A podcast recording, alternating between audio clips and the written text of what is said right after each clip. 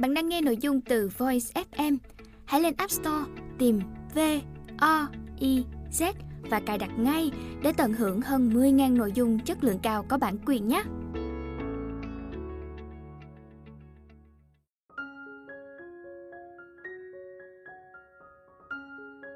Bạn đang nghe sách nói tại Voice. Phần 1. Mô thức và nguyên lý Chương 1 Phát triển từ bên trong Không có sự ưu tú đích thực nào mà lại không gắn với một cách sống đúng đắn. Trích câu nói David Starr Jordan Hơn 25 năm làm việc với mọi người trong nhiều môi trường khác nhau, kinh doanh, giáo dục, hôn nhân và cả gia đình. Tôi có dịp tiếp xúc với rất nhiều người vô cùng thành công về vật chất, nhưng trong họ luôn giằng xé một nỗi niềm khao khát, một ước muốn sâu kín. Họ muốn có sự bình tâm, tính hiệu quả cũng như cải thiện mối quan hệ với người khác. Những vấn đề họ chia sẻ với tôi có lẽ phần nào tương tự với chăn trở của bạn bây giờ.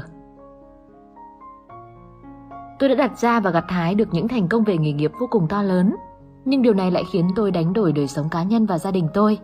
Tôi không còn thời giờ để quan tâm đến vợ con nữa.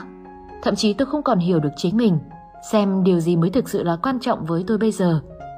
Nhiều khi tự vấn lương tâm, tôi không biết có đáng để mình phải đánh đổi như vậy hay không. Tôi vừa bắt đầu chương trình ăn kiêng lần nữa. Đây đã là lần thứ năm trong năm nay rồi. Tôi biết mình béo phì và thực sự muốn thay đổi điều đó. Tôi dành thời giờ đọc tất cả mọi thông tin về sức khỏe, đặt ra mục tiêu và khích lệ mình với một tinh thần lạc quan, tự động viên rằng mình có thể làm được. Nhưng kết quả chẳng có gì thay đổi. Chỉ sau vài tuần là tôi mất nhiệt huyết. Dường như tôi không thể giữ lời hứa với chính bản thân mình thì phải. Tôi tham dự hết khóa học này đến khóa huấn luyện khác về quản trị tính hiệu quả. Tôi kỳ vọng nhiều ở nhân viên của mình, cố gắng thân thiện và cư xử hòa nhã với họ. Nhưng kết quả là họ vẫn không trung thành với tôi. Tôi đoán nếu tôi nghỉ bệnh ở nhà một ngày, chắc chắn họ sẽ tán gẫu suốt cả ngày hôm ấy. Vì sao tôi không thể huấn luyện cho họ biết tự giác làm việc và có tinh thần trách nhiệm? Hay tìm được những nhân viên như thế nhỉ? Đứa con trai của tôi không những quậy phá mà còn nghiện ngập Tôi đã thử hết cách mà nó vẫn không chịu nghe lời. Tôi phải làm gì bây giờ đây? Có quá nhiều việc cần làm mà thời gian thì không bao giờ đủ. Tôi cảm thấy áp lực và bức bối cả ngày, thậm chí suốt tuần. Tôi dự các hội thảo về quản lý thời gian, thử áp dụng vài phương pháp lập kế hoạch.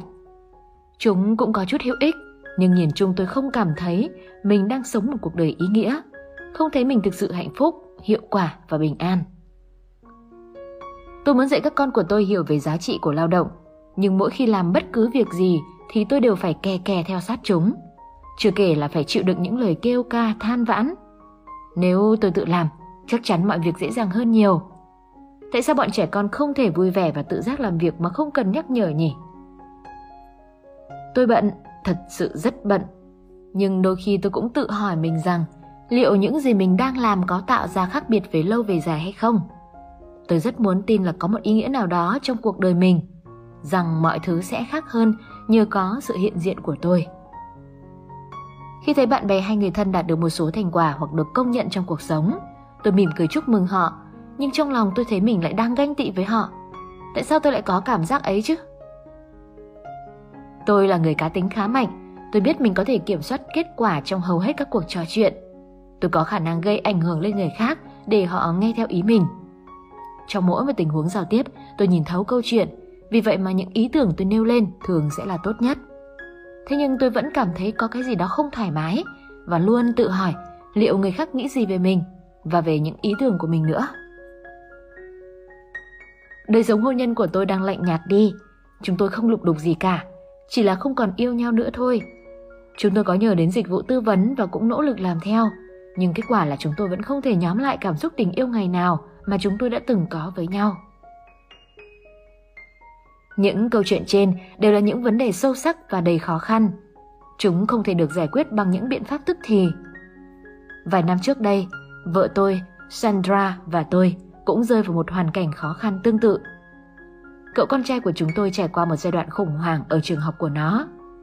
Nó học rất tệ, thậm chí còn không biết làm theo một số chỉ dẫn trong các bài kiểm tra, huống chi là làm bài tốt. Về mặt giao tiếp xã hội, thằng bé còn thiếu trưởng thành lắm, thường ngại ngùng ngay cả với người thân quen. Trong các hoạt động thể chất, nó là người nhỏ con, ốm yếu và vụng về. Ví dụ như là khi chơi bóng chày, quả bóng chưa được ném mà nó đã vung gậy rồi. Vì vậy mà bọn trẻ khác rất hay cười nhạo nó. Sandra và tôi nôn nóng muốn giúp con trai của mình. Chúng tôi quan niệm rằng nếu thành công là hai chữ mà ai cũng mong muốn trong mọi lĩnh vực thì trong vai trò làm cha mẹ của chúng tôi, chúng lại càng trở nên vô cùng quan trọng. Vì vậy chúng tôi cố gắng điều chỉnh thái độ và hành vi của mình cũng như của thằng bé. Chúng tôi tác động vào tinh thần và dùng một số biện pháp tâm lý tích cực khích lệ cậu bé. Cố lên con trai, cha mẹ biết là con có thể làm được. Đặt tay xích lên một chút nào. Mắt tập trung vào quả bóng. Đừng vụt gậy cho đến khi quả bóng gần tới con nhé. Nếu thằng bé có một chút tiến bộ, chúng tôi lại động viên ngay. Tốt lắm con trai, cứ tiếp tục nhé. Khi bọn trẻ cười nhạo thằng bé, chúng tôi mắng ngay. Lùi ra, để nó yên, nó đang học cách chơi mà. Khi đó cậu chỉ biết khóc và khăng khăng tin rằng mình sẽ không bao giờ có thể chơi bóng chày được nữa. Rồi dần không còn thích môn này. Mọi cố gắng của chúng tôi đều vô hiệu. Chúng tôi rất lo lắng. Chắc chắn việc này sẽ ảnh hưởng đến sự tự tin của thằng bé. Vợ chồng tôi vẫn tiếp tục động viên, hỗ trợ và tỏ ra lạc quan. Nhưng sau biết bao thất bại, chúng tôi đành lùi bước và thay đổi cách nhìn vấn đề theo một cấp độ khác. Vào thời điểm đó, tôi đang tham gia giảng dạy về phát triển năng lực lãnh đạo cho nhiều công ty trên khắp nước Mỹ. Tôi thiết kế các chương trình đào tạo cách mỗi 2 tháng về chuyên đề kỹ năng giao tiếp và cách nhìn nhận nằm trong khuôn khổ chương trình phát triển lãnh đạo cao cấp dành cho tập đoàn IBM. Trong quá trình nghiên cứu giảng dạy, tôi đặc biệt hứng thú với nội dung nói về việc các góc nhìn của chúng ta được hình thành ra sao, cách chúng chi phối chúng ta đánh giá vấn đề và rồi cách đánh giá đó tác động lên hành vi của chúng ta ra sao. Từ đó tôi tiếp tục nghiên cứu về lý thuyết kỳ vọng và hiện tượng lời tiên đoán tự trở thành hiện thực, hay còn gọi là hiệu ứng Pygmalion. Và rồi nhận ra góc nhìn của chúng ta có ảnh hưởng vô cùng sâu sắc như thế nào. Nó khiến tôi hiểu rằng chúng ta phải rất lưu tâm đến những lăng kính mà mình đang sử dụng, vì ta nhìn thế giới này thông qua những lăng kính ấy, cũng như thế giới mà chúng ta đang nhìn thấy đây Chính lăng kính đó sẽ định hình cách chúng ta lý giải nó. Sandra và tôi thảo luận với nhau về những khái niệm mà tôi giảng dạy cho IBM và ánh xạ vào trường hợp của con trai mình. Chúng tôi bắt đầu nhận ra những gì chúng tôi làm để giúp con trai mình trước đây không hề đúng với cách mà chúng tôi thực sự nhìn nhận nó. Khi thành thật nhìn lại cảm xúc bên trong mình, chúng tôi nhận ra mình vẫn cho rằng nó là đứa chậm tiến tụt hậu so với bạn bè. Vì vậy cho dù chúng tôi cố gắng thay đổi hành vi và thái độ nhiều đến đâu, mọi nỗ lực cũng không hiệu quả. Cho dù nói gì hay làm gì thì thông điệp thực sự mà chúng tôi đang gửi đến thằng bé vẫn là con không có khả năng, còn cần được che chở. Chúng tôi hiểu ra rằng nếu muốn thay đổi tình hình, trước tiên phải thay đổi chính mình. Và để thay đổi mình hiệu quả, cần thay đổi nhận thức. đạo đức phẩm giá và đạo đức tính cách. Cùng lúc đó, bên cạnh nghiên cứu về nhận thức, tôi đắm mình vào những nghiên cứu sâu về các tài liệu nói về thành công được xuất bản tại Mỹ từ năm 1776 đến nay. Tôi đã đọc và giả soát hàng trăm quyển sách, bài báo và các tiểu luận trong lĩnh vực phát triển bản thân, tâm lý học phổ thông, sống đẹp. Tôi có trong tay một bộ sưu tập về những gì mà những người có tư tưởng tự do và dân chủ đều cho là chìa khóa của thành công. Việc nghiên cứu cho tôi cơ hội nhìn lại suốt 200 năm đối với các tác phẩm viết về thành công và tôi để ý thấy có một mô thức tư duy nổi lên ở công trình nghiên cứu này. Bởi vì tôi đã trải qua những chăn trở đó cũng như chứng kiến nó xảy ra trong cuộc sống và mối quan hệ của nhiều người mà tôi làm việc trong suốt đời mình. Tôi bắt đầu càng lúc càng thấy rõ các tác phẩm viết về thành công trong vòng 50 năm gần đây đều rất hời hợt. Chúng toàn là về chuyện trao chuốt hình ảnh xã hội, các kỹ thuật và biện pháp xử lý chóng vánh, như chiếc băng dán vết thương hay liều aspirin để xoa dịu cơn đau, hay đôi lúc cũng có thể tạm thời giải quyết được tình hình. Nhưng căn bệnh kinh niên thì vẫn âm thầm ủ dưới bề mặt và tái phát hết lần này đến lần khác. Ngược lại, hầu hết các tác phẩm viết về thành công trong giai đoạn trước 150 năm đầu tiên đều tập trung vào một thứ gọi là đạo đức phẩm giá, xem đó là nền tảng của thành công, gồm tính chính trực, đức khiêm nhường, lòng trung thành, sự trừng mực, can đảm, công bằng, nhẫn nại, cân cù, giản dị và quy tắc vàng trong ứng xử. Quyển tự truyện của Benjamin Franklin là một minh họa tiêu biểu cho trường phái này. Quyển sách nói về một con người vĩ đại đã nỗ lực tích hợp các nguyên lý bất biến vào các thói quen gắn chặt với bản tính của người này. Quan điểm đạo đức phẩm giá cho rằng có tồn tại một số nguyên lý cơ bản để sống hiệu quả và con người chỉ đạt được thành công đích thực và hạnh phúc vĩnh cửu nếu họ chịu học hỏi cách để đưa những nguyên lý này thành bản tính của mình. Nhưng sau Thế chiến thứ nhất, tư tưởng chủ đạo về thành công đã chuyển từ đạo đức phẩm giá sang đạo đức tính cách. Thành công chủ yếu được nhìn nhận dưới giác độ tính cách, hình ảnh xã hội, thái độ và hành vi, kỹ năng và chiêu thức để lấy lòng trong các giao tiếp giữa người với người. Quan điểm đạo đức tính cách gồm hai xu hướng. Một là những kỹ thuật giao tiếp xã hội giữa người với người. Hai là thái độ sống tích cực, PMA, Positive Mental Attitude. Một số nội dung của triết lý này được diễn đạt thành những câu châm ngôn nghe thuyết phục và đầy cảm hứng. Chẳng hạn như thái độ quyết định tầm vóc của bạn. Nụ cười có sức hấp dẫn và khả năng chinh phục hơn là vẻ mặt nghiêm nghị. Hoặc con người nhận thức và tin tưởng điều gì, họ sẽ đạt được điều ấy. Phương diện khác của quan điểm đạo đức tính cách là việc sử dụng các kỹ thuật thu phục lòng người, thao túng, thậm chí lừa dối đối phương, giả vờ quan tâm đến sở thích của người khác để được phần lợi cho mình, hoặc sử dụng sức mạnh ngoại hình, hoặc áp đặt một cách thức nào đó lên người khác. Một số sách theo quan điểm đạo đức tính cách cũng thừa nhận phẩm giá là một yếu tố quan trọng, nhưng chỉ xem nhẹ chứ không coi đó là nền tảng của thành công. Nhắc đến đạo đức phẩm giá, tức là nói đến những lời nói suông, còn giải pháp phải là những kỹ thuật gây ảnh hưởng tức thì, cách thức tạo dựng uy quyền, kỹ năng giao tiếp và thái độ sống tích cực. Tôi bắt đầu nhận ra, quan điểm đạo đức tính cách đang là giải pháp trong tiềm thức mà Sandra và tôi đã áp dụng để giúp con trai mình. Khi tìm hiểu sâu hơn về sự khác biệt giữa quan điểm đạo đức phẩm giá so với đạo đức tính cách, tôi nhận thấy chúng tôi đang coi trọng hình ảnh của mình trong mắt xã hội hơn là hành vi tích cực của con trai. Và trong con mắt của chúng tôi thì thằng bé là đứa không đủ khả năng. Hình ảnh của chúng tôi về vai trò làm cha mẹ, biết quan tâm con cái, đang được đặt cao hơn bản thân thằng bé, đã khiến chúng tôi hành xử như vậy. Suy cho cùng thì chúng tôi quan tâm về cách mình nhìn nhận và xử lý tình huống hơn việc quan tâm đến hạnh phúc thực sự của con trai. Chúng tôi thật ích kỷ. Khi trao đổi với nhau, Sandra và tôi đau xót nhận ra rằng tính cách, động cơ và cả nhận thức chủ quan của mình với thằng bé có ảnh hưởng ra sao. Chúng tôi biết rằng động cơ làm sao cho bằng nhà người ta không tương hợp với những giá trị sâu thẳm bên trong chúng tôi, dẫn đến việc tình yêu chúng tôi dành cho con là tình yêu có điều kiện. Điều này làm giảm lòng tự trọng của thằng bé. Do đó chúng tôi quyết định tập trung nỗ lực thay đổi chính bản thân mình. Không phải là thay đổi hành vi, mà thay vào đó là thay đổi những động cơ sâu thẳm nhất và cách mình nhìn nhận về con trai. Thay vì tìm cách uốn nắn thằng bé, chúng tôi tách mình ra, không đánh đồng chúng tôi với con nữa, để cảm nhận về cá tính, nét riêng và giá trị của nó.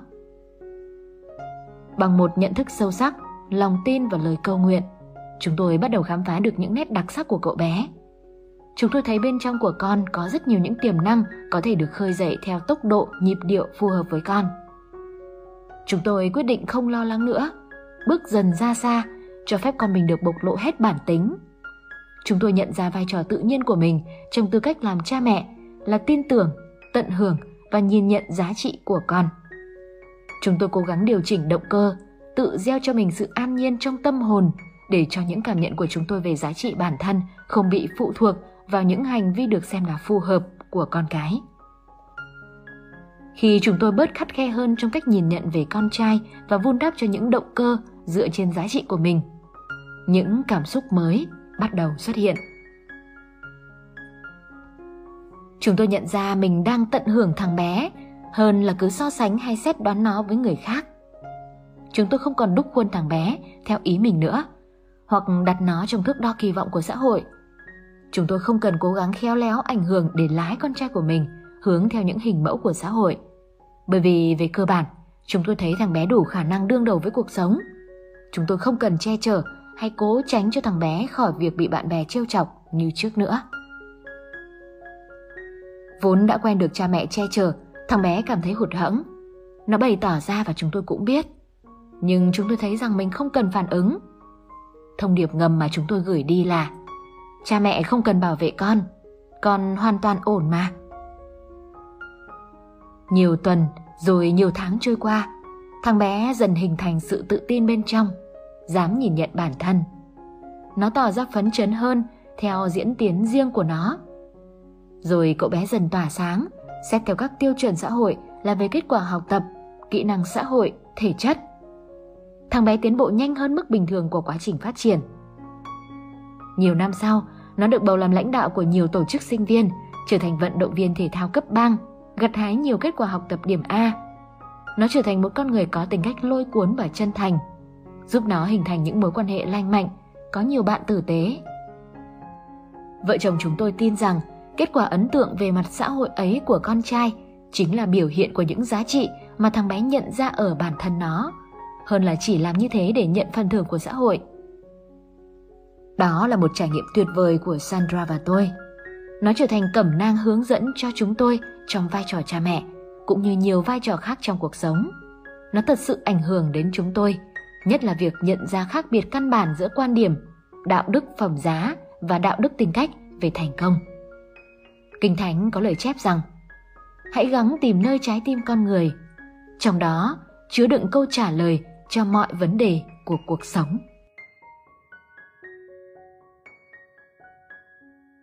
thành công chính yếu và thành công thứ yếu. Kinh nghiệm của tôi với cậu con trai, cộng thêm quá trình nghiên cứu về nhận thức và đọc các tác phẩm về thành công, mang đến cho tôi những khoảnh khắc a há thú vị. Khi mà mọi thứ trở nên rõ ràng và tôi có thể lý giải được. Tôi đột nhiên nhận ra ảnh hưởng mạnh mẽ của đạo đức tính cách, nhìn thấy sự khác biệt rất mỏng manh, khó nhận thấy giữa những gì tôi biết là đúng, những điều được dạy thuở nhỏ và những gì nằm sâu trong cảm nhận của tôi về giá trị với triết lý giải pháp mì ăn liền đang hiện hữu hàng ngày.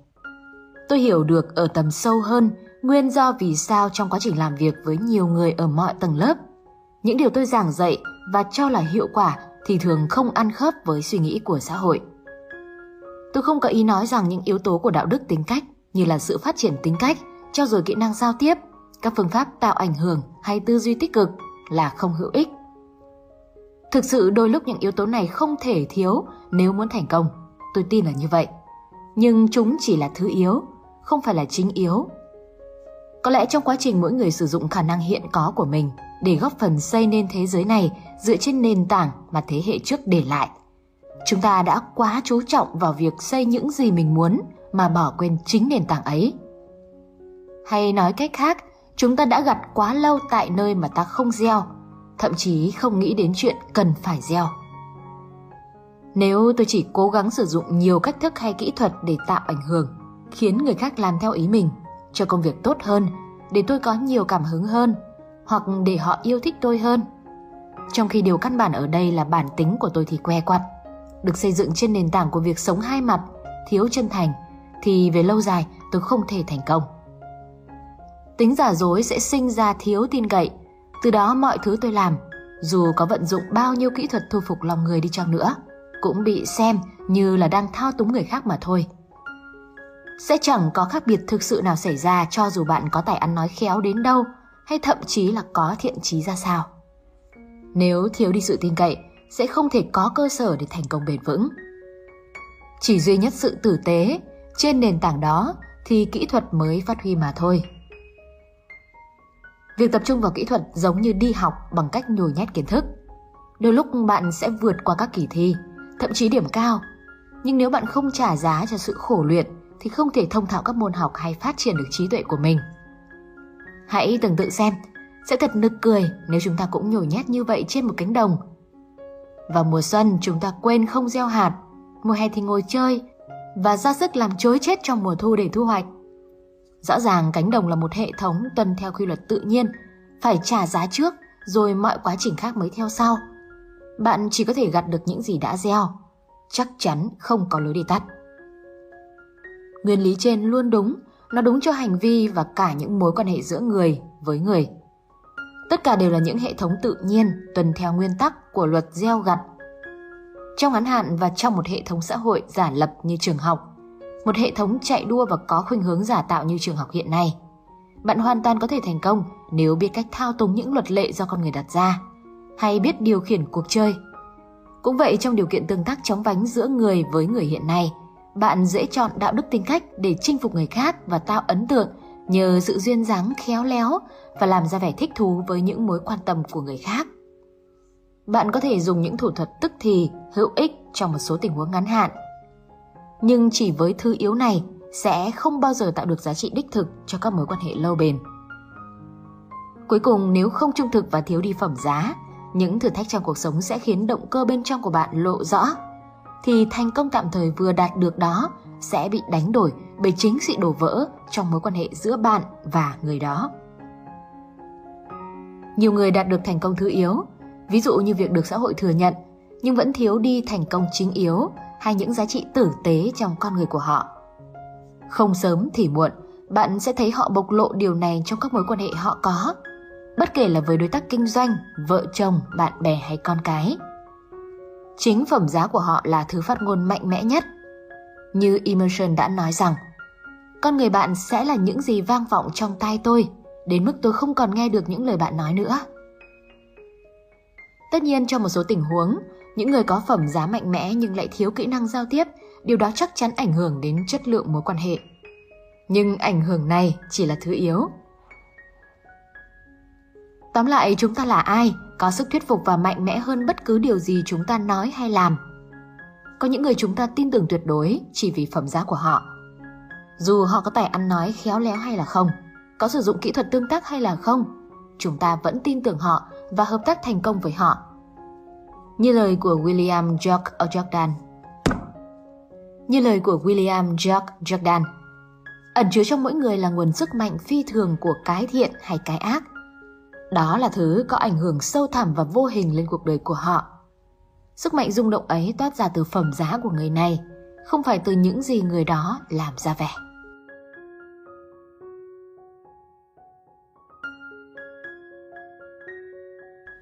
Sức mạnh của mô thức Tác phẩm 7 thói quen hiệu quả chứa đựng nhiều nguyên lý nền tảng của tính hiệu quả.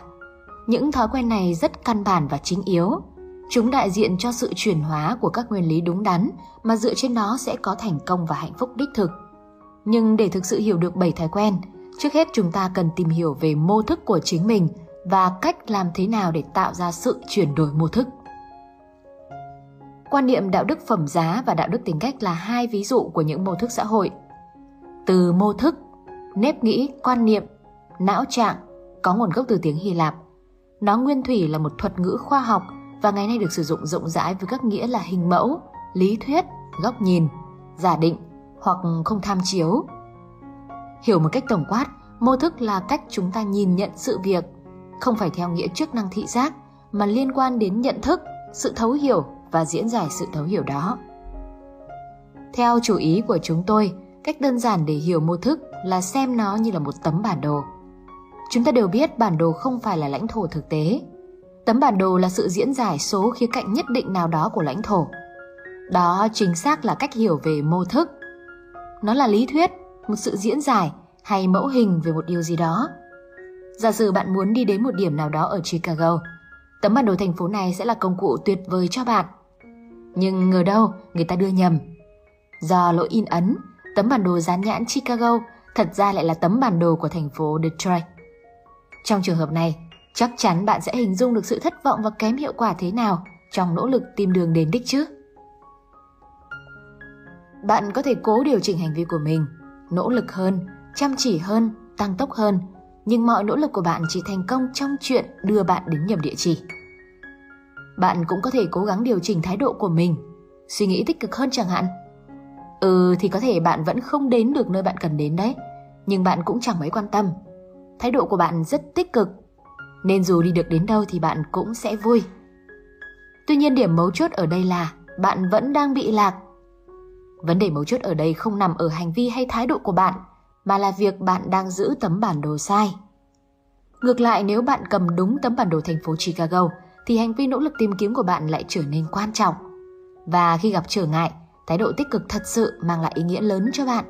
Nhưng yêu cầu trước hết và quan trọng nhất vẫn phải là tính chính xác của tấm bản đồ. Mỗi người chúng ta có rất nhiều tấm bản đồ như thế ở trong đầu. Có thể chia ra làm hai loại chính. Bản đồ về những thứ đang là, còn gọi là bản đồ thực tại. Và bản đồ về những thứ nên là, còn gọi là bản đồ giá trị. Chúng ta lý giải mọi điều chúng ta trải nghiệm thông qua hai loại bản đồ này. Tuy nhiên, chúng ta ít khi nào hoài nghi về tính đúng đắn của chúng, thậm chí còn không nghĩ đến việc mình đang nắm giữ chúng. Chúng ta mặc nhiên giả định những gì chúng ta thấy ở sự việc cũng chính là bản thân sự việc ấy đang là hoặc nên là. Rồi thái độ và hành vi của chúng ta định hình và tiến triển dần theo những giả định đó. Cách chúng ta nhìn nhận sự việc chính là nguồn gốc sinh ra cách chúng ta suy nghĩ và cách chúng ta hành động. Trước khi tiếp tục đi sâu vào, tôi muốn mời bạn tham gia một trải nghiệm nhỏ mang tính trí tuệ và cảm xúc. Bạn hãy dành vài giây quan sát tấm hình thứ nhất ở trang tiếp theo. Bây giờ bạn hãy nhìn tiếp tấm hình thứ hai này và hãy mô tả cặn kẽ những gì bạn nhìn thấy được. Chú thích, hai tấm hình là hai người phụ nữ khác nhau. Có phải bạn nhìn thấy một người phụ nữ? Bạn đoán cô ấy bao nhiêu tuổi? Cô ấy trông như thế nào? Cô ấy mặc trang phục gì? Bạn thử đoán xem với diện mạo như thế thì cô ấy có vai trò gì trong xã hội? Có thể bạn sẽ miêu tả người phụ nữ trong tấm hình thứ hai, khoảng 25 tuổi. Trông dễ thương, ăn mặc đúng mốt, mũi cô ấy thật xinh với dáng vẻ có chút e lệ. Nếu bạn là một anh chàng còn độc thân, chắc hẳn bạn sẽ muốn mời cô ấy đi ăn tối. Hoặc nếu bạn làm trong lĩnh vực thời trang, chắc bạn sẽ mời cô ấy về làm người mẫu. Nhưng nếu ngay lúc này tôi nói bạn đã nhầm thì sao? Nếu tôi mô tả về bức tranh này là một người phụ nữ tầm 60 hoặc 70 tuổi, trông có nét mặt buồn, mũi to và chắc chắn không phải là người mẫu. Bà cụ là người mà bạn đang muốn giúp băng qua đường đấy. Tôi với bạn, ai đúng? Nhìn tấm hình lần nữa xem nào, bạn có thấy một bà lão không? Nếu chưa nhìn ra thì hãy nỗ lực thêm một chút nữa. Bạn có thấy cái mũi thật to hay cái khăn choàng của bà cụ? Nếu có dịp trò chuyện trực tiếp, chúng ta sẽ trao đổi về tấm hình này. Bạn kể cho tôi nghe bạn thấy gì và tôi cũng sẽ thuật lại cho bạn những gì tôi thấy. Chúng ta sẽ thảo luận cho tới khi bạn mô tả thật rõ cho tôi và tôi cũng sẽ giải thích thật chi tiết cho bạn. Nhưng vì chúng ta không có cơ hội làm điều đó, nên tôi mời bạn lật đến trang cuối cùng của phần này, quan sát thật kỹ tấm hình đó, rồi nhìn lại tấm hình này một lần nữa. Bây giờ bạn nhận ra bà lão chưa? Trải nghiệm này rất quan trọng, đòi hỏi bạn phải thấy được hình bà lão trước khi đọc tiếp nhé. Tôi trải qua bài tập này lần đầu tiên ở trường kinh doanh Harvard cách đây đã lâu. Vị giáo sư dạy chúng tôi lúc ấy sử dụng nó để minh chứng một cách thuyết phục về việc hai người cùng nhìn một sự việc. Họ bất đồng nhau, nhưng cả hai đều đúng. Vấn đề này không thuộc về logic, nó là vấn đề tâm lý. Ông mang vào lớp chúng tôi một sấp hình, một nửa trong số đó là tấm hình cô gái trẻ mà bạn thấy ở hình thứ nhất, và nửa còn lại là tấm hình bà lão mà bạn thấy ở hình thứ ba. Ông đặt những tấm hình cô gái về một phía bên này căn phòng và những tấm hình bà lão ở phía bên kia. Sau đó ông đề nghị chúng tôi quan sát thật kỹ những tấm hình này trong khoảng 10 giây rồi úp xuống. Kế đến ông dùng máy chiếu để phóng to lên màn hình tấm hình thứ hai mà bạn nhìn thấy và yêu cầu cả lớp mô tả những gì chúng tôi nhìn thấy. Kết quả là hầu hết những ai đã nhìn tấm hình cô gái lúc đầu thì cũng thấy cô gái trên màn hình. Và ngược lại, với những người quan sát tấm hình bà lão ban đầu cũng chỉ thấy bà lão mà thôi. Rồi cuối cùng vị giáo sư đề nghị một sinh viên trong lớp giải thích những gì anh nhìn thấy cho phía bên kia. Và họ trao đổi qua lại với nhau. Cuộc tranh luận dần trở nên nảy lửa. Ý anh là sao? Một bà lão ư? Không, cô ta không thể quá 20 tuổi hoặc 22 tuổi được. Ôi trời ơi, bạn đùa đấy à? Bà lão cũng khoảng 70 hoặc thậm chí 80 tuổi rồi đấy. Bạn có ổn không vậy? Hay là bạn bị mù? Cô gái này còn rất trẻ, nhìn rất là đáng yêu. Tôi chỉ muốn rủ cô ấy đi chơi thôi, thật là dễ thương. Dễ thương ư? Đó là một bà già cơ mà. Cuộc tranh luận cứ thế diễn ra, mỗi bên đều tỏ ra cứng rắn và quả quyết trên góc nhìn của họ. Cuộc đấu khẩu diễn ra bất chấp một lợi thế quan trọng đáng kể mà các sinh viên có là ngay từ đầu cuộc thử nghiệm. Hầu hết họ đều biết góc nhìn của phía bên kia có tồn tại, nhưng thừa nhận nó lại là việc không mấy người làm được. Tuy vậy, thoạt đầu cũng có một số sinh viên cố gắng nhìn tấm hình theo khung tham chiếu của phía bên kia. Sau một hồi tranh luận không dẫn đến kết quả, một sinh viên bước đến màn hình, dùng tia sáng đèn để chỉ theo từng nét của tấm hình. Đây chính là chuỗi hạt đeo của cô gái. Sinh viên phía còn lại phản đối. Không phải, đó là cái miệng của bà cụ. Dần dần họ bình tĩnh hơn và bắt đầu thảo luận về sự khác nhau theo từng đường nét chi tiết của tấm hình. Cuối cùng một bạn, rồi thêm một bạn nữa, bất chợt nhận ra tấm hình ấy chính là sự lồng ghép khéo léo của cô gái và bà lão. Bằng sự trao đổi bình tĩnh, tôn trọng lẫn nhau, phân tích sâu vào từng chi tiết, từng thành viên trong lớp đã nhìn ra và chấp nhận quan điểm khác với mình. Khi hồi tưởng lại, chúng tôi đã nhận ra việc mình thấy tấm hình là cô gái hay bà lão là do bị ảnh hưởng bởi quãng thời gian 10 giây khi quan sát tấm hình đầu tiên mà vị giáo sư đưa cho chúng tôi. Tôi thường xuyên dùng phương pháp chứng minh về nhận thức này trong quá trình làm việc với người khác hay với các tổ chức, bởi vì nó nói lên được nhiều ý nghĩa sâu sắc trên khía cạnh hiệu quả cá nhân lẫn tập thể. Điều đầu tiên nó chỉ ra đó là ảnh hưởng của điều kiện sẽ tác động mạnh mẽ đến nhận thức hoặc mô thức của chúng ta. Nếu điều kiện chỉ kéo dài 10 giây đã ảnh hưởng đến cách nhìn sự việc như thế rồi, sẽ ra sao với những điều kiện kéo dài cả đời? Chúng ta bị tác động bởi rất nhiều thứ trong cuộc sống gia đình, trường học, nhà thờ, môi trường làm việc, bạn bè, cộng sự và cả mô thức xã hội hiện hữu nữa. Ví dụ như là mô thức đạo đức tính cách. Tất cả tạo nên sự ảnh hưởng trong vô thức, định hình nên một khung tham chiếu, mô thức hay bản đồ nhận thức nơi mỗi người. Nó cũng chỉ ra những mô thức là cội nguồn của thái độ và hành vi của chúng ta. Chúng ta không thể hành xử vượt ra ngoài khuôn khổ của mô thức. Chúng ta cũng không thể duy trì tính nhất quán nếu những gì chúng ta nói và làm khác với điều ta nhận thấy. Nếu bạn thuộc 90% những người nhìn tấm hình ghép ra cô gái trẻ đẹp, thì cũng rất khó để nghĩ rằng bạn cần phải giúp cô ấy băng qua đường. Thái độ mà bạn dành cho cô gái này lẫn hành vi bạn tỏ ra phải tương thích với cái cách mà bạn đang nhìn cô ta. Trải nghiệm này cho thấy sai lầm căn bản của mô thức đạo đức tính cách. Việc cố gắng thay đổi thái độ và hành vi bên ngoài chỉ mang đến tác động rất nhỏ về lâu dài nếu chúng ta không chịu xem xét các mô thức cơ bản của chúng ta. Chính nó đã hình thành nên những thái độ và hành vi ấy. Luận chứng về nhận thức cũng cho thấy sức ảnh hưởng vô cùng mạnh mẽ của mô thức lên cách chúng ta tương tác với người khác. Chúng ta nghĩ rằng mình rất khách quan và rõ ràng khi nhìn sự việc thì chúng ta cũng thừa nhận rằng người khác cũng khách quan và sáng tỏ nhìn sự việc theo lăng kính quan điểm của họ. Nơi chúng ta đứng tùy thuộc vào vị trí chúng ta ngồi. Ai trong chúng ta cũng đều có xu hướng cho rằng mình nhìn sự việc như đúng bản chất vốn có của nó. Nhưng thật ra không phải vậy. Chúng ta nhìn sự việc không như cách nó vốn có mà như cách chúng ta vốn là hoặc như chúng ta bị điều kiện hóa trở nên như vậy. Mỗi khi mô tả bằng lời những gì chúng ta thấy, thật ra chúng ta đang mô tả chính nhận thức hay mô thức của mình. Và nếu người khác phản đối chúng ta, ngay lập tức chúng ta cho rằng họ sai. Tuy nhiên như thực tế đã chứng minh ở trên, những người chân thành và sáng suốt luôn nhìn sự việc theo nhiều góc cạnh khác nhau. Mỗi góc nhìn đó dựa trên những lăng kính kinh nghiệm riêng biệt. Như thế không có nghĩa là chân lý không tồn tại. Trong bài tập trên, hai nhóm người ở hai phía bị ảnh hưởng bởi tấm hình ban đầu họ xem. Nhưng khi nhìn vào tấm hình thứ ba trên màn hình, họ đều nhận thấy có một dữ kiện đồng nhất, đó là các đường vẽ màu đen và các mảng trắng. Họ thừa nhận điều đó, và mỗi phía sẽ diễn giải các dữ kiện này ra sao là phụ thuộc vào chính kinh nghiệm trước đó của họ. Còn bản thân dữ kiện không còn nhiều ý nghĩa nữa ngoài việc phục vụ cho chuyện diễn giải.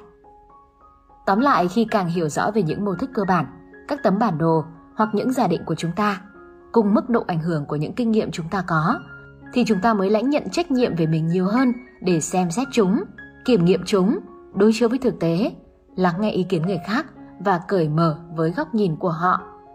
Như thế chúng ta mới có được một bức tranh toàn diện và khách quan hơn khi nhìn nhận sự việc.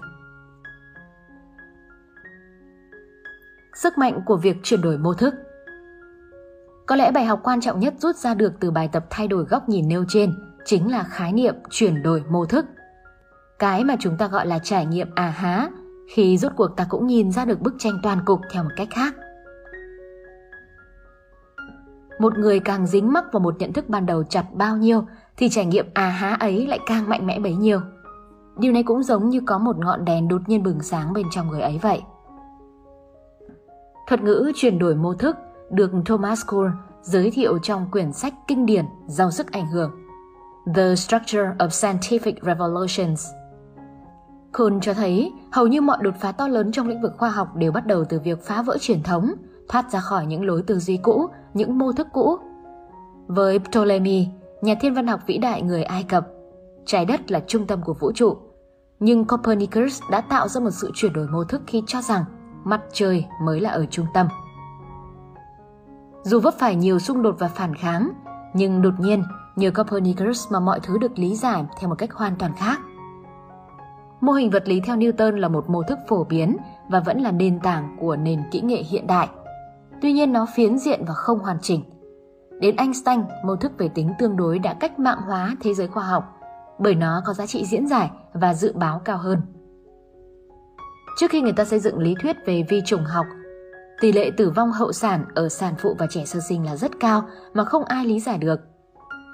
Sau những cuộc đụng độ quân sự, tỷ lệ quân nhân tử vong vì những vết thương, căn bệnh ít nghiêm trọng lại cao hơn vì những trọng thương nơi tiền tuyến.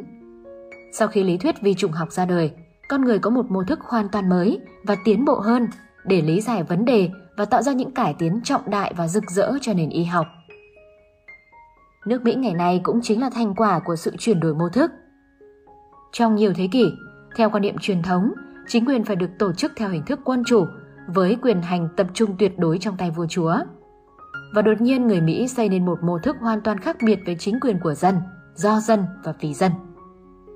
Một thể chế dân chủ ra đời, giải phóng nguồn năng lượng và tài năng vô tận từ nhân dân, xác lập một chuẩn mực quyền sống, quyền tự do và tự chủ.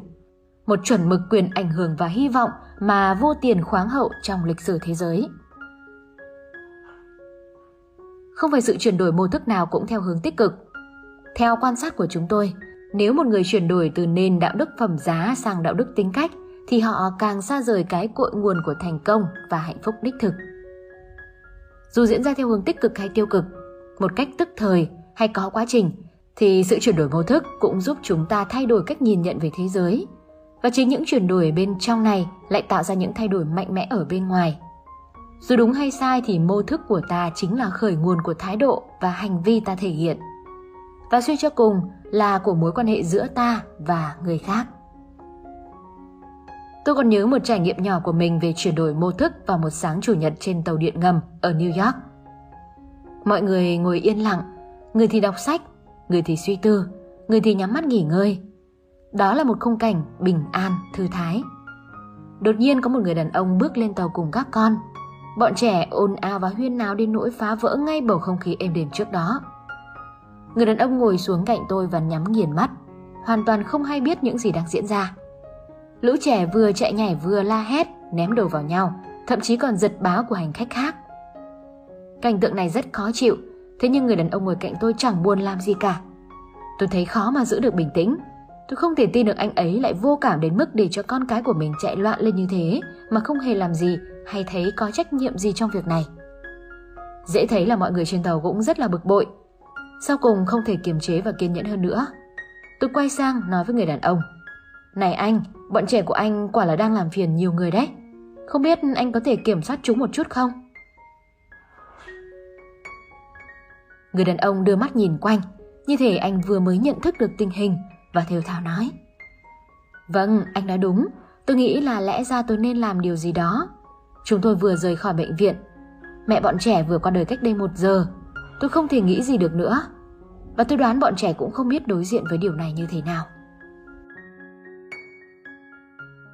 Bạn có hình dung lúc đó tôi cảm thấy như thế nào không? Mô thức của tôi thay đổi. Đột nhiên tôi nhìn nhận mọi thứ khác đi. Và bởi vì tôi nhìn mọi thứ khác đi, tôi nghĩ khác đi, tôi cảm nhận khác đi. Tôi hành xử cũng khác đi. Cơn giận của tôi bỗng tan biến. Tôi không còn bận tâm đến việc kiểm soát thái độ hay hành vi của mình để không phải nổi nóng nữa. Trái tim của tôi như cảm được nỗi đau của người đàn ông này. Những cảm xúc cảm thông và lòng chắc ẩn dâng trào. Tôi rất buồn khi biết vợ anh vừa mất. Anh có thể tâm sự với tôi. Tôi có thể giúp gì được không? Mọi thứ thay đổi chỉ trong một khoảnh khắc. Nhiều người cũng trải nghiệm một sự chuyển đổi nhận thức căn bản như thế khi đối diện với một khủng hoảng đe dọa tính mạng hoặc khi họ đảm nhận một vai trò mới như chồng, vợ, cha, mẹ, ông, bà, nhà quản lý, nhà lãnh đạo thì đột nhiên họ nhìn nhận lại những ưu tiên của mình qua một nhận thức khác. Ta có thể mất nhiều tuần, nhiều tháng hoặc thậm chí nhiều năm để rèn luyện đạo đức tính cách, hòng thay đổi thái độ và hành vi của mình, nhưng lại chưa từng trải nghiệm một sự thay đổi tức thời khi ta bắt đầu nhìn nhận mọi thứ theo một cách khác. Rõ ràng là nếu ta muốn tạo ra những thay đổi nhỏ trong cuộc sống, ta có thể hướng sự tập trung phù hợp vào thái độ và hành vi. Nhưng nếu ta mong muốn tạo nên những thay đổi lớn lao triệt để, ta cần nhìn lại những mô thức căn bản của chính mình. Terrell từng nói, cho một ngàn nhát búa bổ vào cành lá của tội ác, chỉ có một nhát bổ vào gốc rễ.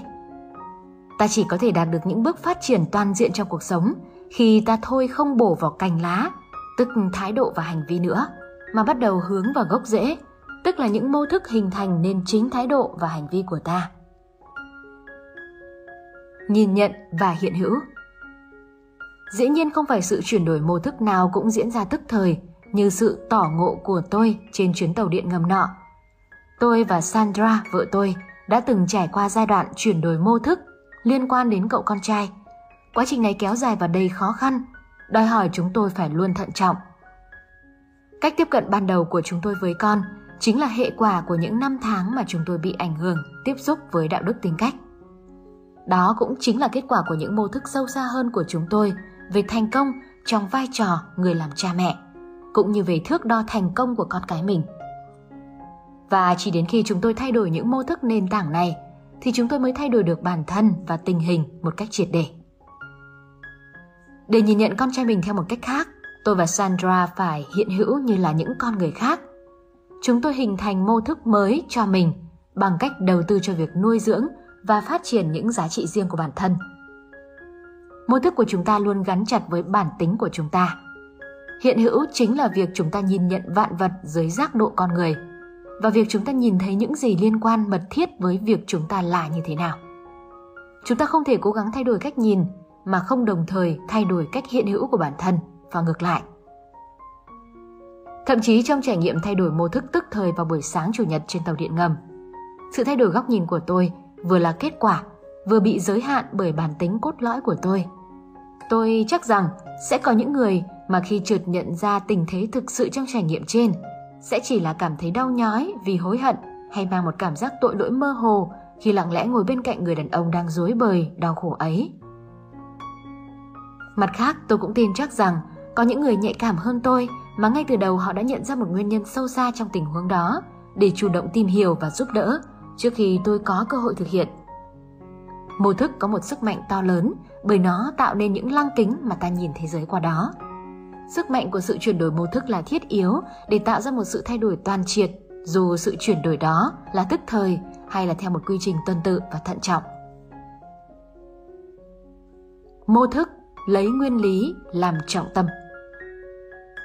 Đạo đức phẩm giá hình thành trên một ý tưởng nền tảng rằng có những nguyên lý quyết định tính hiệu quả của con người. Đó chính là những quy luật tự nhiên thuộc khía cạnh con người, luôn thực, luôn bất biến và được mặc nhiên công nhận – giống như là luật trọng trường trong vật lý vậy. Có thể nắm bắt thực tại và tác động của những nguyên lý này trong một trải nghiệm, chuyển đổi mô thức khác do Frank Koch thuật lại trong tờ Persisting, tập san của Học viện Hải quân như sau. Hai chiến hạm được điều động tham gia tập trận trên biển trong điều kiện thời tiết âm u suốt nhiều ngày. Tôi phục vụ trên chiến hạm dẫn đường và canh gác trên đài chỉ huy khi màn đêm xuống.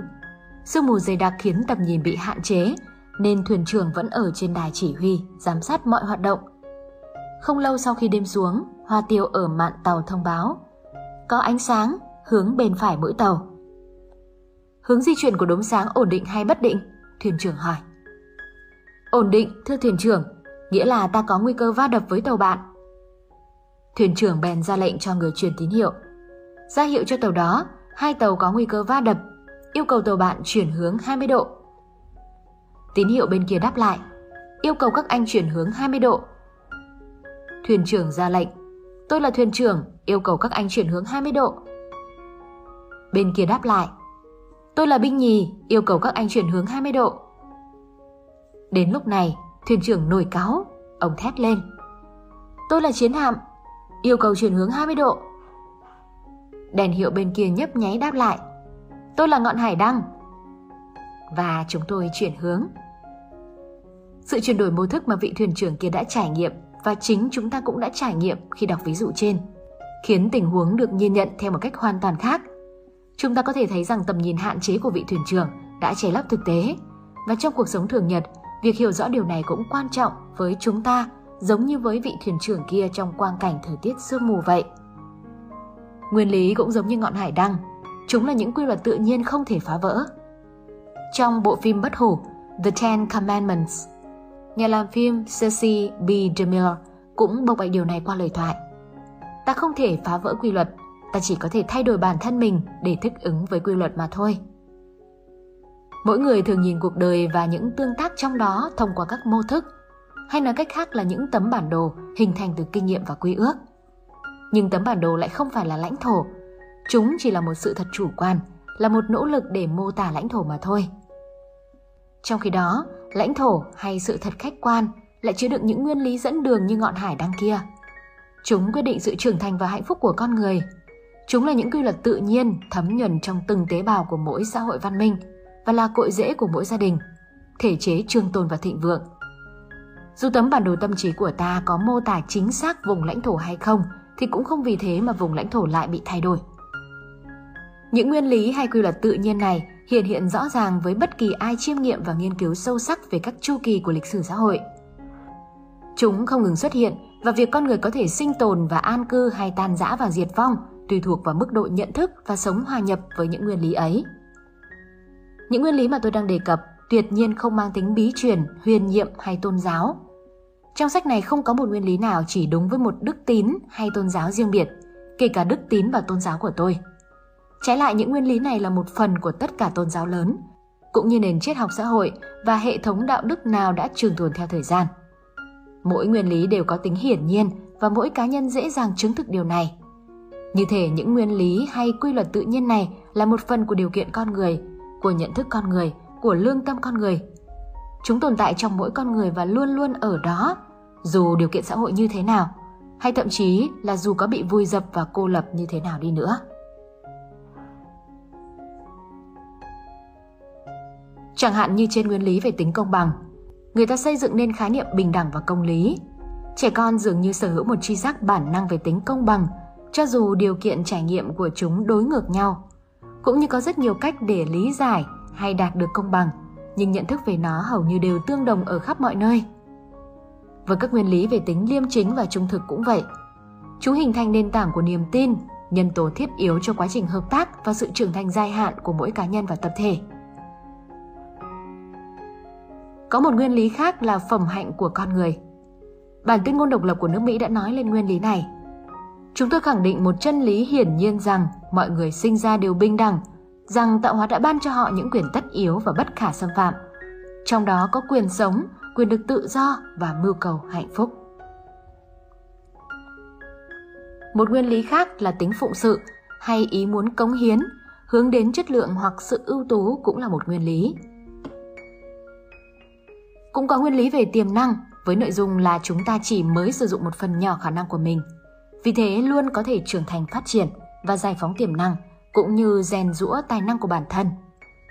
Liên hệ mật thiết đến nguyên lý về tiềm năng là nguyên lý về trưởng thành, tức quy trình giải phóng và phát triển tài năng của mỗi người. Và nguyên lý này lại liên quan đến nhiều nguyên lý khác như tính nhẫn nại, sự ân cần chăm sóc và sự khích lệ động viên.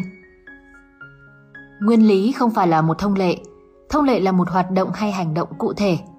Một thông lệ đúng đắn trong hoàn cảnh này có thể không phù hợp trong hoàn cảnh khác. Cũng tương tự như việc cha mẹ không thể áp dụng dập khuôn cách dạy đứa con đầu lòng cho đứa con thứ được. Nếu như thông lệ tùy thuộc vào tình huống thì các nguyên lý chính là sự thật sâu sắc và nền tảng mà có giá trị ứng dụng phổ quát.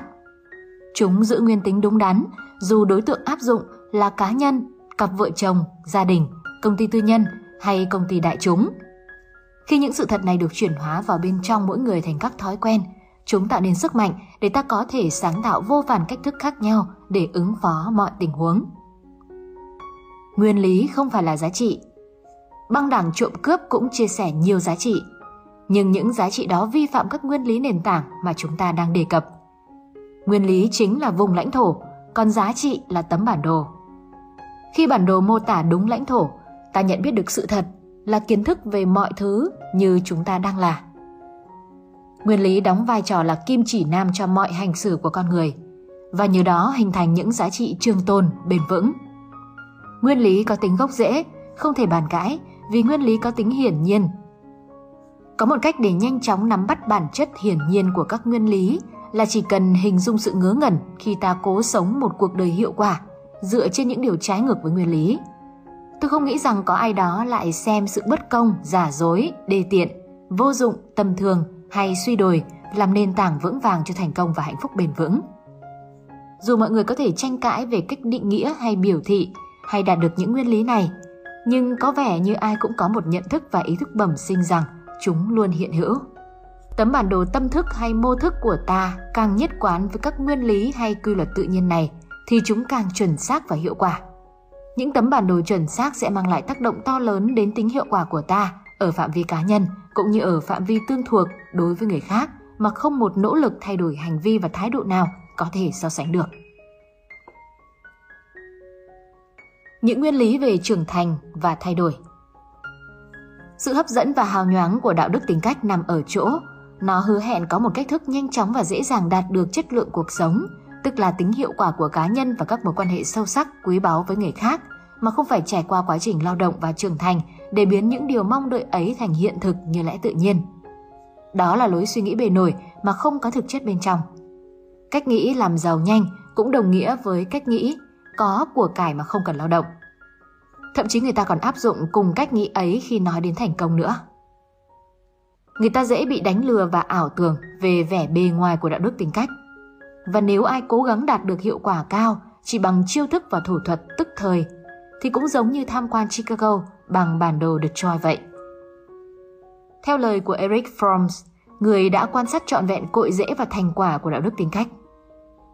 Ngày nay ta dễ bắt gặp nhiều cá nhân hành xử như robot. Họ không hiểu chút gì về chính mình và người duy nhất mà họ biết chính là con người mà họ được cho là phải trở thành – Người mà chỉ biết nói năng huyên thuyên vô nghĩa, chứ không biết chuyện trò cởi mở. Chỉ biết nở nụ cười máy móc chứ không biết chân thật cười đùa.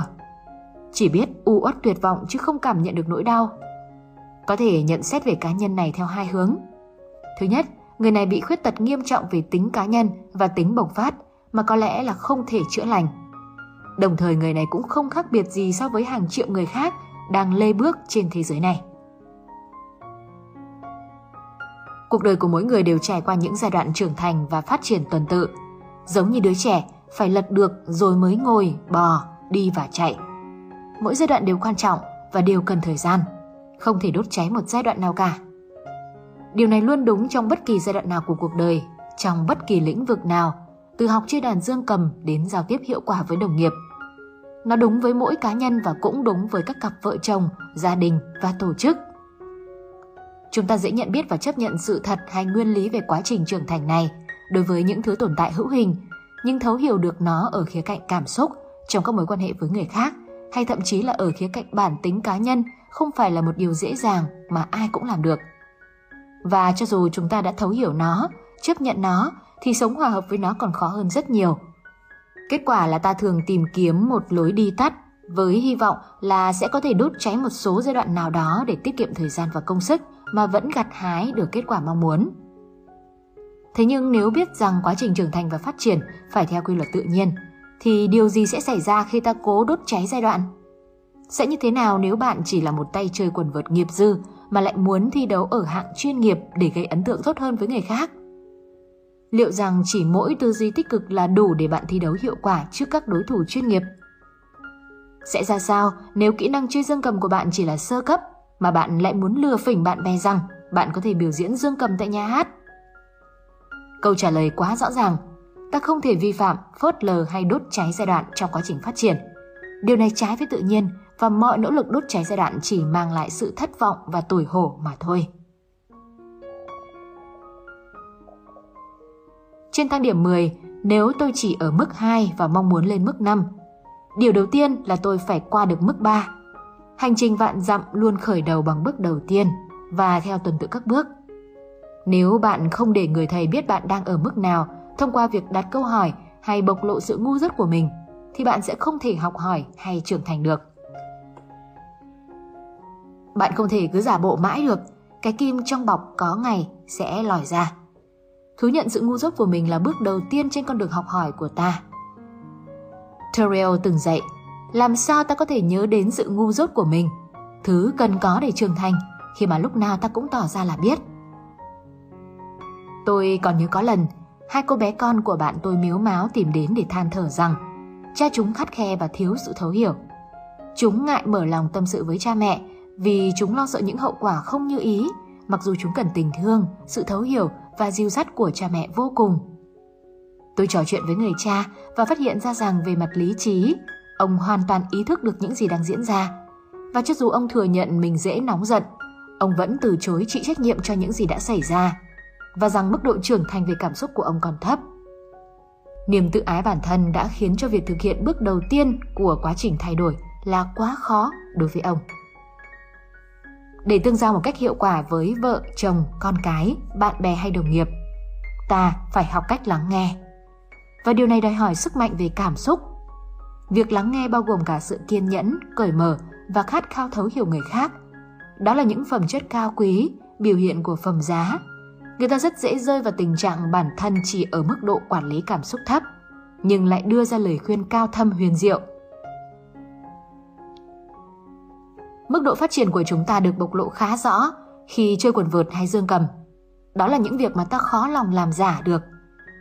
Nhưng trong việc phát triển bản tính và cảm xúc thì mọi thứ không được rõ ràng như vậy. Chúng ta có thể làm dáng và giả bộ trước người lạ hay đồng nghiệp. Chúng ta có khả năng để giả dối, và ta có thể đạt được ý đồ trước mắt, ít nhất là trong môi trường tập thể. Ta thậm chí còn có thể lừa dối chính mình. Tuy nhiên tôi tin rằng hầu hết chúng ta đều biết được con người thật bên trong của mình là như thế nào. Và tôi nghĩ rằng những người mà ta làm việc cùng hay chung sống cũng biết điều này.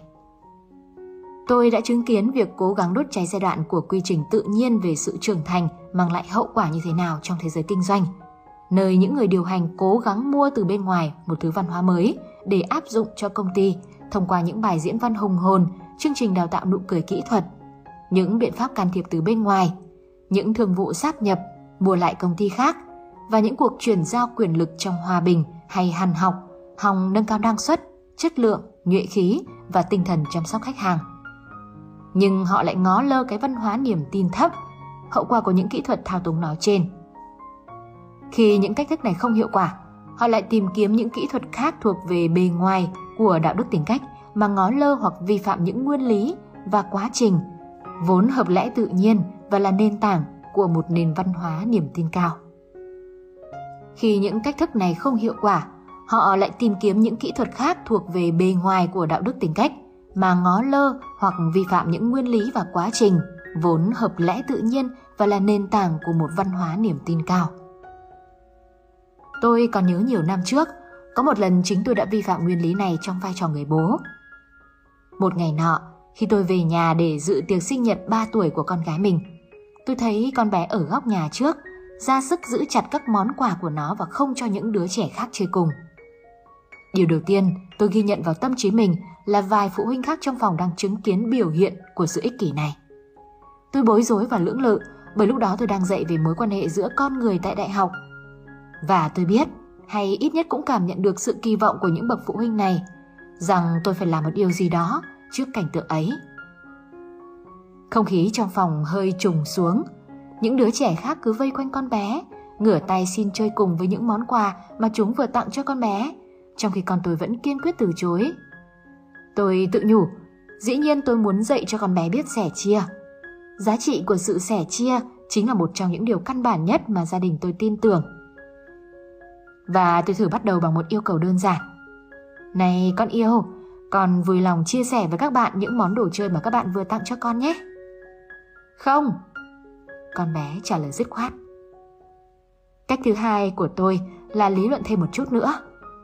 Con yêu, nếu con học được cách chia sẻ đồ chơi với các bạn ở nhà của mình, thì khi con sang nhà bạn chơi, bạn sẽ chia sẻ đồ chơi của bạn cho con đấy. Không. Một lần nữa, con bé trả lời ngay tức khắc. Tôi thấy bối rối hơn và rõ ràng là tôi không hề có ảnh hưởng nào với con bé cả. Cách thứ ba tôi dùng đó là mua chuộc. Tôi dụ dỗ con bé thật nhẹ nhàng. Con yêu, nếu con chia sẻ, cha có một bất ngờ đặc biệt dành cho con. Cha sẽ cho con một viên kẹo gôm. Con bé hét lên. Con không muốn kẹo gôm. Tôi bắt đầu bực tức. Đến lần thứ tư, tôi đành phải hăm dọa.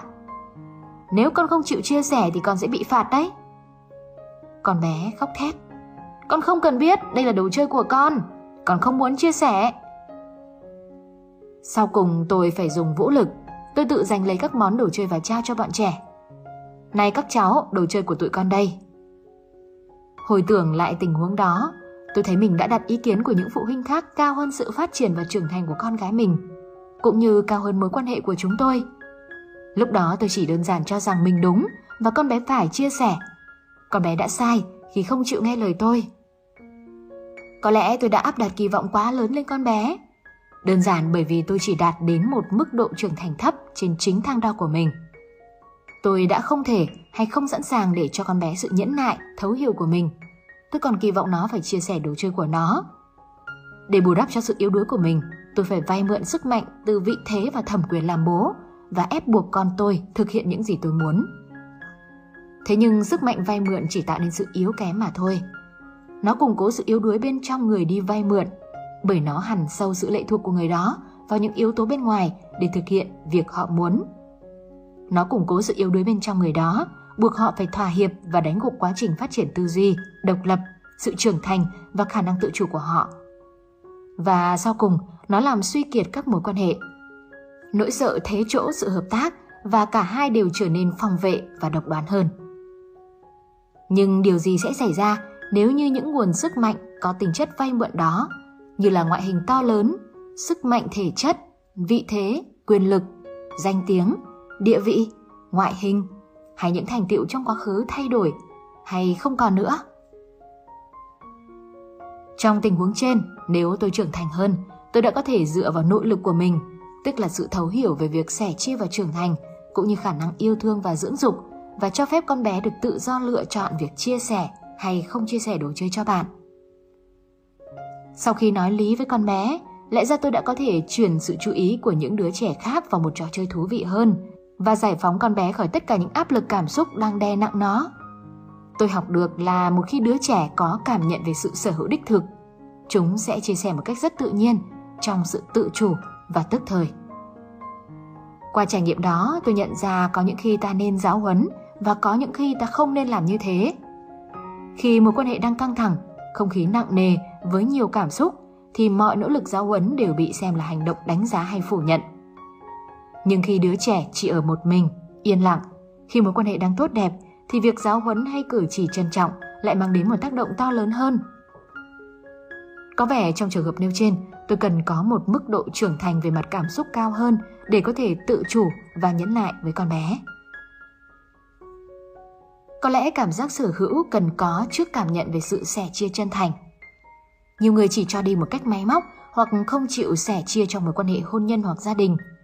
Có lẽ họ chưa từng được trải nghiệm cảm giác sở hữu và làm chủ chính mình hoặc không cảm nhận được căn tính và giá trị tự thân của họ. Để thực sự giúp con cái trưởng thành, bạn cần đủ nhẫn nại để cho chúng cảm nhận được quyền sở hữu của chúng, cũng như cần đủ khôn ngoan để dạy chúng giá trị về sự sẻ chia và chính bản thân bạn phải là tấm gương. Cách ta nhìn nhận vấn đề chính là vấn đề. Con người thường hứng thú khi thấy những gì tốt đẹp xảy đến với cuộc đời của mỗi cá nhân, gia đình và tổ chức đều dựa trên những nguyên lý căn bản. Họ ngưỡng mộ nghị lực và sự chín chắn của cá nhân, sự gắn bó và đoàn kết của gia đình và văn hóa thích nghi mà cộng hưởng của tổ chức. Và câu hỏi họ đặt ra liền lúc đó bộc lộ ngay một mô thức chỉ rất phổ biến trong xã hội ngày nay. Vì sao anh làm được? Hãy cho tôi cách làm của anh đi. Qua câu nói đó, điều họ thật sự muốn nói là gì? Hãy cho tôi lời khuyên hay giải pháp tức thời nào mà giúp tôi nhanh chóng thoát khỏi nỗi khổ sở của mình. Họ sẽ tìm đến người nào dạy được những thứ ấy để thỏa mãn mong muốn của mình. Những kỹ năng hay thủ thuật họ học được có vẻ hiệu nghiệm trong ngắn hạn. Chúng giúp loại bỏ một số khó khăn bề nổi, cũng giống như thuốc kháng sinh hay bông băng vậy. Nhưng cái nguồn gốc mãn tính của vấn đề vẫn còn đó và sau cùng những triệu chứng cấp tính mới lại xuất hiện. Người ta càng trông cậy vào những giải pháp tạm bợ và tập trung vào những khó khăn bề nổi thì họ lại càng chôn sâu cái gốc rễ thật sự của mọi vấn đề. Cách ta nhìn nhận vấn đề mới chính là vấn đề. Hãy xem xét lại một số ví dụ trong chương sách này về lối tư duy trên bề nổi của đạo đức tính cách. Tôi tham dự hết khóa học này đến khóa huấn luyện khác về quản trị tính hiệu quả. Tôi kỳ vọng nhiều ở nhân viên của mình, cố gắng thân thiện và cư xử hòa nhã với họ. Nhưng kết quả là họ vẫn không trung thành với tôi. Tôi đoán nếu tôi nghỉ bệnh ở nhà một ngày, chắc chắn họ sẽ tán gẫu suốt cả ngày hôm ấy. Vì sao tôi không thể huấn luyện cho họ biết tự giác làm việc và có tinh thần trách nhiệm? Hay tìm được những nhân viên như thế? Đạo đức tính cách mách bảo tôi có thể đóng kịch một chút – làm cho mọi thứ rối tung lên rồi tự lĩnh sướng vai trò dẫn dắt để nhân viên biết trân trọng những gì họ đang có. Hoặc tôi có thể tìm một khóa học truyền cảm hứng để giúp nhân viên cam kết hơn, hoặc thậm chí tôi có thể tuyển thêm người mới mà làm việc hiệu quả hơn.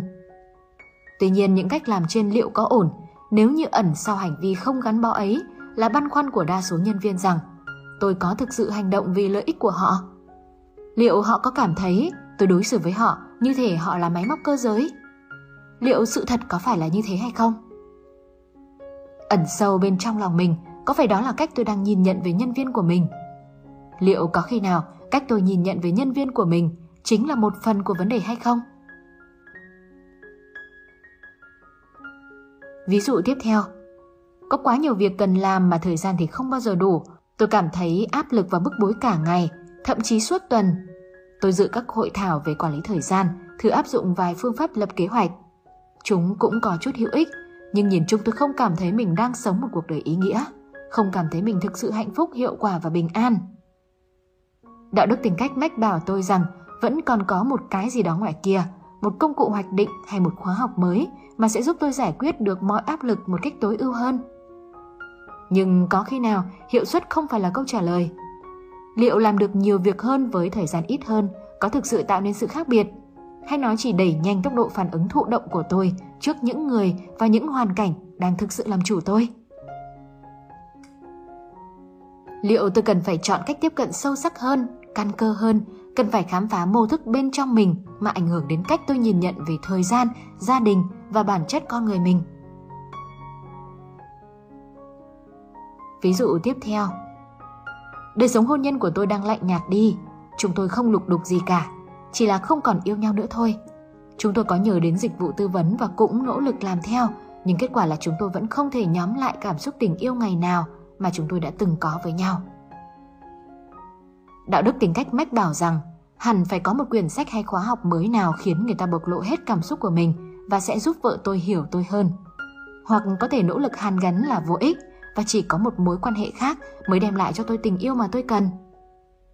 Nhưng có khi nào vấn đề không phải ở vợ tôi, Có khi nào chính tôi đã tấn công vào điểm yếu của vợ mình, Để rồi cuộc sống hiện tại của tôi Là những gì tôi xứng đáng nhận lãnh Liệu trong tôi có tồn tại một mô thức nào về vợ tôi, Về cuộc hôn nhân của chúng tôi về tình yêu mà đang khiến vấn đề giữa chúng tôi trở nên trầm trọng hay không Bạn có thấy những mô thức của đạo đức tính cách tác động sâu sắc và tinh tế như thế nào Đến cách ta nhìn nhận vấn đề Cũng như cách ta cố gắng giải quyết vấn đề hay không? Dù có nhận ra hay không thì nhiều người trong chúng ta đang bị huyễn hoặc bởi lời hứa rỗng tuếch của đạo đức tính cách. Khi tôi chu du khắp nước Mỹ và làm việc tại nhiều tổ chức, tôi nhận thấy những người giám đốc nào nhìn xa trông rộng đều tẩy chay thể loại tâm lý học huyền bí và các diễn giả truyền cảm hứng. Thể loại mà tất cả những gì họ biết chỉ là vài mẩu chuyện giải trí, pha lẫn với sự tẻ nhạt mà thôi. Họ khao khát những gì thực chất, họ mong muốn có được quá trình, Họ mong đợi nhiều hơn là thuốc kháng sinh và bông băng. Họ muốn giải quyết dứt điểm căn bệnh mãn tính đang bị vùi lấp bên trong và tập trung vào những nguyên lý mang lại kết quả lâu dài. Một trình độ tư duy mới Albert Einstein từng nói, những vấn đề trọng yếu không thể được giải quyết bởi cùng một trình độ tư duy tại thời điểm mà ta đã gây ra chúng. Khi ta nhìn quanh và nhìn vào trong mình, ta nhận ra vấn đề sẽ phát sinh khi ta sống và tương tác trong phạm vi của đạo đức tính cách và ta bắt đầu nhận thấy Có những vấn đề sâu sắc và nền tảng hơn mà ta không thể giải quyết triệt để chỉ với những cách thức nông cạn được. Ta cần một trình độ tư duy mới, sâu sắc hơn, một mô thức dựa trên những nguyên lý mà mô tả chính xác vùng hiện hữu và tương tác của những người hiệu quả để giải quyết những mối lo toan sâu sắc này. Trình độ nhận thức mới này chính là nội dung của bảy thói quen hiệu quả. Đây là một phương pháp cải biến từ trong ra ngoài, lấy nguyên lý làm trọng và dựa trên phẩm giá nhằm đạt được hiệu quả ở cả mức độ cá nhân lẫn mức độ tập thể. Từ trong ra ngoài có nghĩa là bắt đầu từ bản thân mình trước, hay thậm chí là phải bắt đầu từ phần sâu thẳm nhất bên trong của bản thân, tức là các mô thức, bản tính và động cơ của bạn. Phương pháp này cho biết rằng nếu bạn muốn có một hôn nhân hạnh phúc, hãy là một người tạo ra nguồn năng lượng tích cực, tránh xa nguồn năng lượng tiêu cực. Nếu bạn muốn có một đứa con gần gũi và hợp tác hơn, thì hãy là một phụ huynh đầy thấu hiểu, biết cảm thông, hành xử nhất quán và giàu tình yêu thương. Nếu bạn muốn có nhiều tự do hơn trong công việc, hãy là nhân viên có trách nhiệm, hữu ích và nhiều cống hiến. Nếu bạn muốn được tin tưởng, hãy là người đáng tin. Nếu bạn muốn đạt được tầm vóc thứ yếu như là được công nhận về tài năng chẳng hạn, thì trước hết hãy tập trung vào tầm vóc chính yếu là bản tính của mình. Phương pháp từ trong ra ngoài này khẳng định thành công cá nhân phải có trước thành công tập thể và rằng ta phải hứa và giữ lời hứa với bản thân trước khi có thể làm điều này với người khác. Thật vô ích nếu đặt tính cách trước phẩm giá và cố gắng cải thiện mối quan hệ với người khác trước khi phát triển bản thân. Từ trong ra ngoài là một quá trình, một quá trình không ngừng đổi mới dựa trên những quy luật tự nhiên mà quyết định sự trưởng thành và tiến bộ của con người. Nó là một vòng xoắn ốc trưởng thành đi lên liên tục mà tuần tự dẫn đến những hình thái cao quý hơn của đặc tính độc lập và trách nhiệm và tương thuộc và hiệu quả. Tôi có cơ hội được làm việc với nhiều người, những con người tuyệt vời, tài năng, những con người luôn khát khao đạt được thành công và hạnh phúc, những con người đang trên hành trình tìm kiếm và những con người đang đau khổ. Tôi cũng làm việc với nhiều giám đốc, sinh viên đại học, các nhóm phụng sự nhà thờ, các gia đình và các cặp hôn nhân. Và theo kinh nghiệm của mình, tôi chưa bao giờ thấy một giải pháp bền vững nào hay một thành công hạnh phúc lâu bền nào mà xuất phát từ bên ngoài vào trong cả. Tôi cũng chứng kiến hậu quả của mô thức từ ngoài vào trong là những người không hạnh phúc, cảm thấy mình là nạn nhân và bị kiềm kẹp. Những người tập trung vào điểm yếu của người khác và những hoàn cảnh mà họ cho rằng phải chịu trách nhiệm cho tình trạng trì trệ của họ.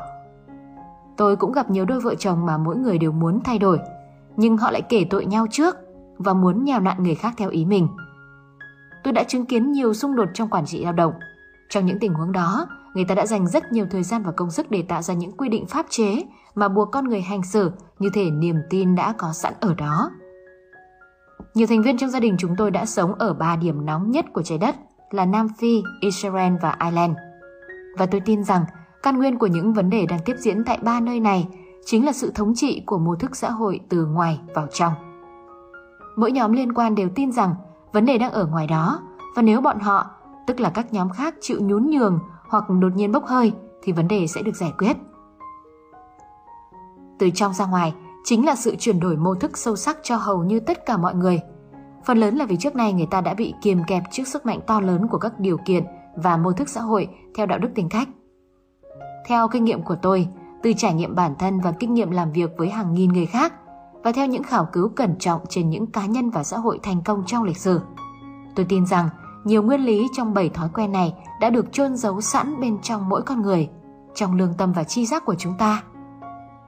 Để nhận ra và phát triển chúng, cũng như sử dụng chúng để đáp ứng những khát khao sâu kín của ta, ta cần tư duy theo một cách khác để chuyển đổi mô thức của mình sang một cấp độ cao mới, sâu sắc hơn, là cấp độ từ trong ra ngoài. Khi mỗi chúng ta thành tâm tìm cách thấu hiểu và đưa những nguyên lý này vào cuộc sống của mình, tôi tin rằng ta sẽ khám phá và tái khám phá ra sự thật mà T.S. Eliot từng chia sẻ. Ta không được ngừng khám phá và đích đến của hành trình khám phá là đến được nơi ta đã bắt đầu, để lần đầu tiên ta được biết nơi này.